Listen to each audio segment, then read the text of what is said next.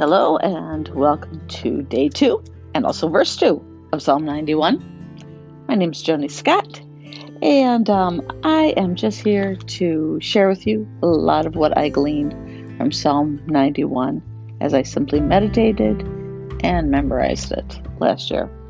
It really is a great psalm. Um, it's a great chapter right in the middle of the Bible. Almost as though God intended it to be an anchor. I want to encourage you to memorize it as well, because as you memorize, you're going to roll that thing around in your mind, and those words are going to have new meaning to you. You're going to see things that you probably wouldn't have if you didn't take that time to memorize. It's kind of like doing a puzzle. Back when my kids were younger, I homeschooled them, and I discovered early on that if I bought a puzzle, say about birds, we're learning about birds, and maybe the puzzle had all kinds of different birds, and um, they would be looking at those individual pieces, and I did too, and you would get so many details in your mind about that bird and learn the names, because over that period of time putting that puzzle together, you were focused on individual pieces. And that's how I see Psalm ninety-one right now, that when you memorize, you're taking it in pieces. And of course, it goes for any other verse or chapter in the Bible as well. Um, but it's a great way to meditate and to think about uh, what we're actually reading. So here we are. I am personally in day ten of this, I guess I'd call it a semi-quarantine. And we are forced to do things like puzzles, right? Wash, paint, dry, as they say. Um, I saw a meme. I've seen a lot of funny memes. You probably have too. It said, "I haven't been bored at all during this quarantine. I'm only wondering why one bag of rice has eleven thousand seven hundred ninety grains and my other bag has eleven thousand seven hundred forty. Yep. So this is the times when we are counting rice grains, right? So let's kind of do the same thing with God's Word. Let's look at it deeply.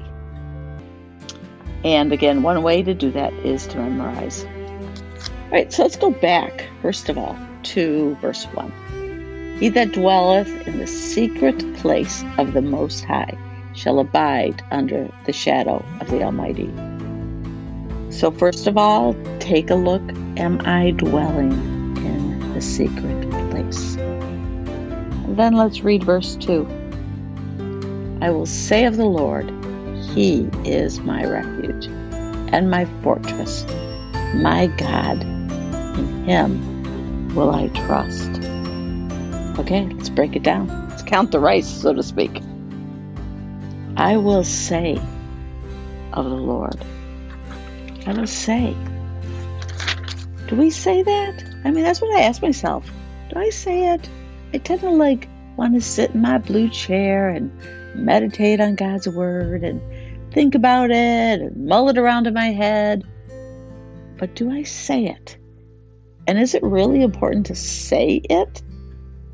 The Bible, all over the place, tells us to declare and to say and to sing and to uh, share with one another God's Word. So there is something that happens when we say truths from God's Word out loud. And I looked up what the meaning of that word "say" is in the Strong's Concordance, and it has a lot of different um, connotations. It could mean to say, to speak, to declare, to publish, but I found this really interesting. It says it also refers to what is being communicated by a person's actions along with his words. What? Ouch! So it's not just something that you say, but something that you live. Sometimes we're not living it. Sometimes maybe we're scared. We're worried. We're fretful. But we say of the Lord, He is my refuge. We're taking a look at that puzzle piece and saying, you know what? He is my refuge and my fortress. My God, in Him will I trust. And when we say it, we slowly begin to believe it, and we feel it. It's a step of faith to say it, and to say it out loud. He is my refuge. Yeah, He is. That's who He is. There's something to that. And I think there's something supernatural about saying things out loud as well, even though I don't understand it. I read a story not too long ago about a young gal who was abducted, and this guy threw her in the trunk and tied her up, and of course she was terrified. She was a Christian uh, person, and she was just began to quote verses that she knew, and she said them over and over again. And she said that she began to feel a sense of calm as she was in that trunk of the car. And this man drove her to a cornfield. He tied her up with duct tape, and then he left. She didn't know what was going on, but this calm that she had as she had been quoting God's word stuck with her. And she was praying, and basically, you know, miraculously, the uh, you know, she pulled on this duct tape and it just fell right off. And uh, then she ran, and she ran through this cornfield, and um, she hit a road, and she didn't know which way to go, and she prayed. She felt like she should go in one direction. Turns out the man was coming from the other direction at that exact time, and he was bringing more duct tape. So she was delivered, but it stood out to me that in a time when every one of us would have been completely terrified, she was quoting God's word, and a sense of peace descended on her. There's something supernatural about saying God's word. If you look at Proverbs eighteen twenty-one, it says, "Death and life are in the power of the tongue." And James, if you read the book of James, chapter three, he speaks about the tongue, how difficult it is to control that wild thing, right? Words just like slip out before we even know what happened. So hard to control it. It's like, it's like, you know, I picture it like this thing just like moving all over the place. It's like, I can't catch you. It's just slippery and slimy, and it just moves all over. You can't keep it still at times when you really, really need to. So Psalm ninety-one says, here's what you do with that tongue. Say of the Lord, He is my refuge and my fortress. My God, in Him will I trust. Let's just take a quick look now at these last parts of it. We, what do we say? We say, He is my refuge. I'm going to hide in Him. He is where I'm going to run to, and He is where I hide. He's my refuge. Right now, a lot of people are understandably and correctly a bit concerned about this virus. So we say, God is my refuge. That is where I will hide. And He will be the one that shelters me. Like a refuge is a shelter, right? And my fortress. God is the wall around us right now. We live and move and have our being in Him. He's my fortress. You know, we can't see this virus. We can't see a lot of things that are coming our way. We don't know what tomorrow brings. But God is our fortress. And in Him will I trust.